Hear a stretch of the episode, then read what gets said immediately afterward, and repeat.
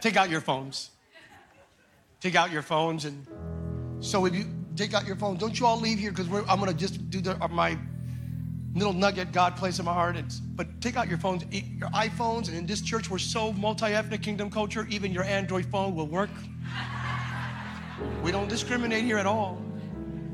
Even the phones look like the kingdom. So, in a moment, I'm going to ask you to turn on the new season 2023 digital candlelight. This is our candlelight service, but we have digital candles, which is our iPhone, Android flashlight. And I'm to give you right there, and we're to just conclude like we conclude every year, singing Silent Night, Holy Night. But, but, I, but I was meditating on this, Pastor Lauren. I was med- meditating on the fact that I grew up with a song, Andraé, a guy named Andraé Crouch. Some of you never heard of him. Some of y'all heard of Andraé? Growing up, I remember just, Jesus is the answer for the world today. Above him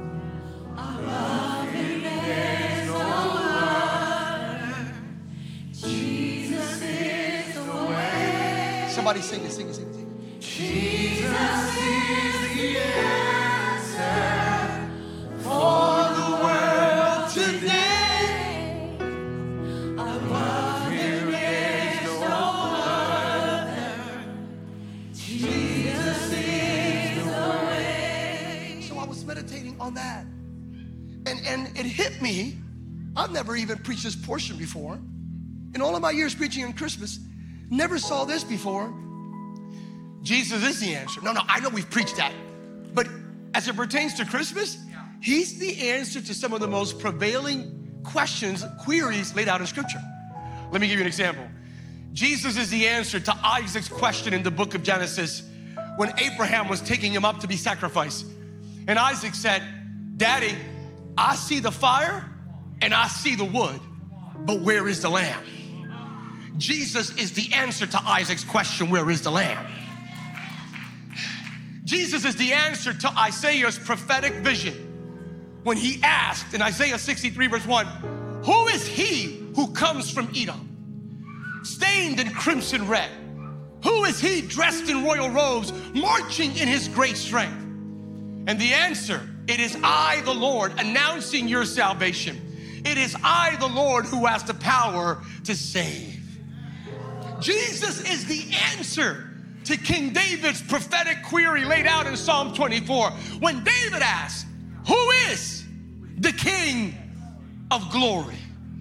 The Lord strong and mighty, the Lord invincible in battle, the Lord of heaven's armies. He is the King of glory. I'm here to tell you in 2023, in a world full of confusion and violence and strife and relativism and decadence and pain and trauma and drama and suffering, Jesus is still the answer for the world today.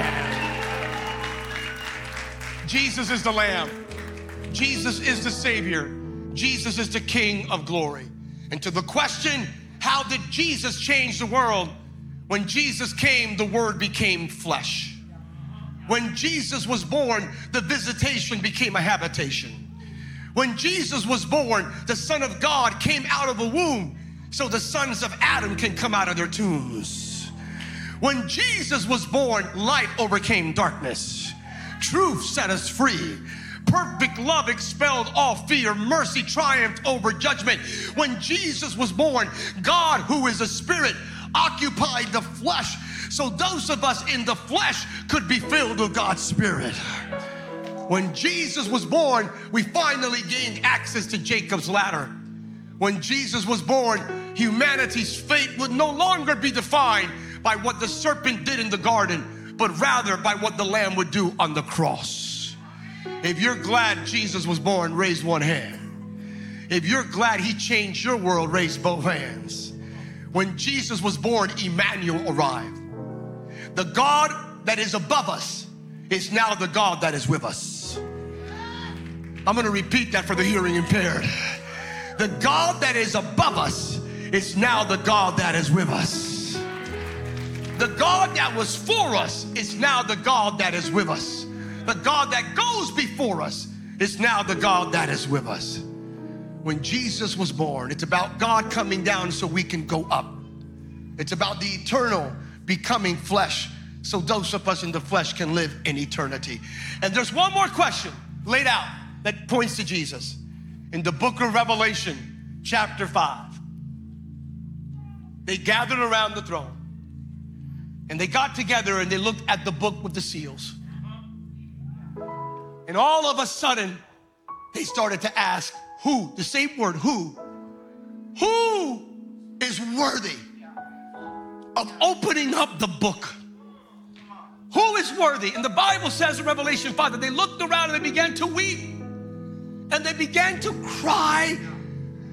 And they looked in heaven and on earth, everywhere beneath the earth. They looked at every single source. They said, But who is worthy? Who is worthy? And all of a sudden, the response came There is one who is worthy the Lamb of God, the Lion of the tribe of Judah.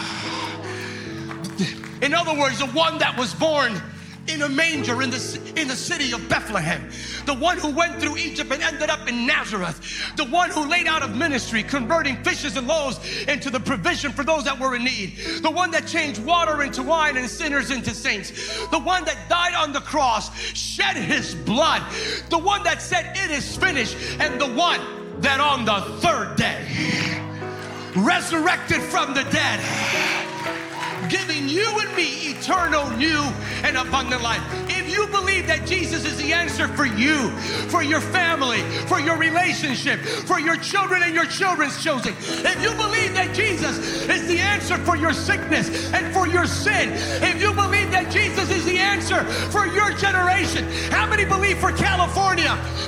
How many believe Jesus is the answer for America? How many believe Jesus is the answer for the world today? Give him your best Christmas shout of praise.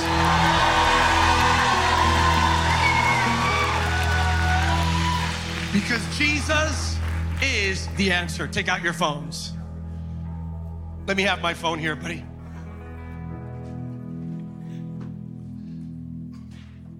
Media team, if you could turn down these lights, please.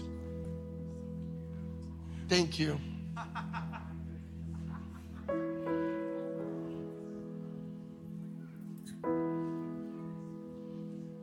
Lift him up. Jesus is still the answer. He's still the answer. He will always be the answer. And there is no other way but Jesus. So this Christmas Eve, we honor and give glory to He who is on the throne, seated by the right hand of the Father, interceding for you and for me. Let's lift Him up. Let's sing Silent Night, Holy Night.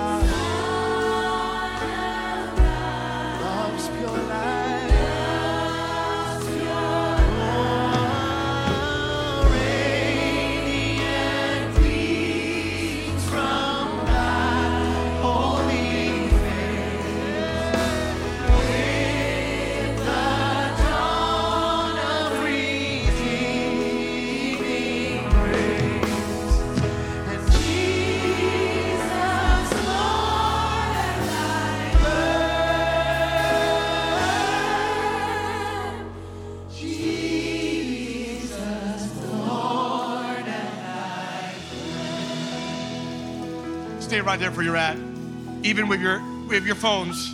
Lit up for a second. And I know it's Christmas. I know y'all thinking, all right, we're we're gonna conclude here, but I can't, I'm sorry. Because there's no greater gift than someone here today saying yes to Jesus. There really is no greater gift. If you've never received Christ as your Lord and Savior, if you've never said this, God, I'm a sinner, forgive me of all my sins. I, I've messed up throughout this thing we call life, and I need you. If you need to get your life right with God, let's just do it together, all of us together. Everyone, repeat after me, please. Heavenly Father, this Christmas Eve, I open up my mouth, but more importantly, I open up my heart. I confess and believe that Jesus is Lord, that He is Savior of my life and of my family, that He died on the cross, He shed His blood to forgive me from all of my sins. And on the third day, you, Heavenly Father, raised Him from the dead, giving me eternal, new, and abundant life. Thank you. I am saved. Give the Lord a shout of praise if you if you believe by faith, saved by grace through faith.